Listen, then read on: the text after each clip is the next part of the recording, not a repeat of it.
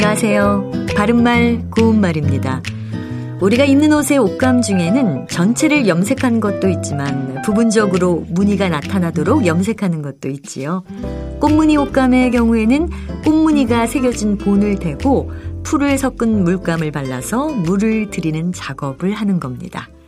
옷감 파는 곳에서 이런 옷감을 가리켜 나염지라고 부르는 것을 많이 들을 수 있는데요. 나염이나 나염지는 정확한 표현이 아닙니다. 이것은 나의 리을 받침을 쓰는 나렴이 맞는데요.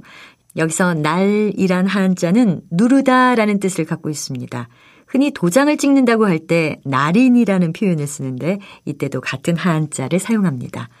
나렴을 우리말로는 무늬 박음 또는 무늬 찍기라고 합니다.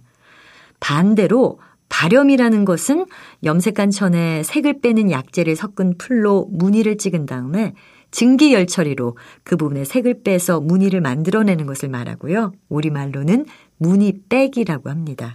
여기서 사용된 발이란 한자는 빼다의 뜻이 있습니다. 좋지 않은 일의 근본 원인이 되는 요소를 완전히 없애버려서 다시는 그런 일이 생길 수 없도록 한다는 뜻의 한자 성어 발본색원에서도 같은 한자를 쓴다는 것을 생각하시면 그 뜻을 쉽게 이해할 수 있을 겁니다. 바른말 고운말 아나운서 변희영이었습니다.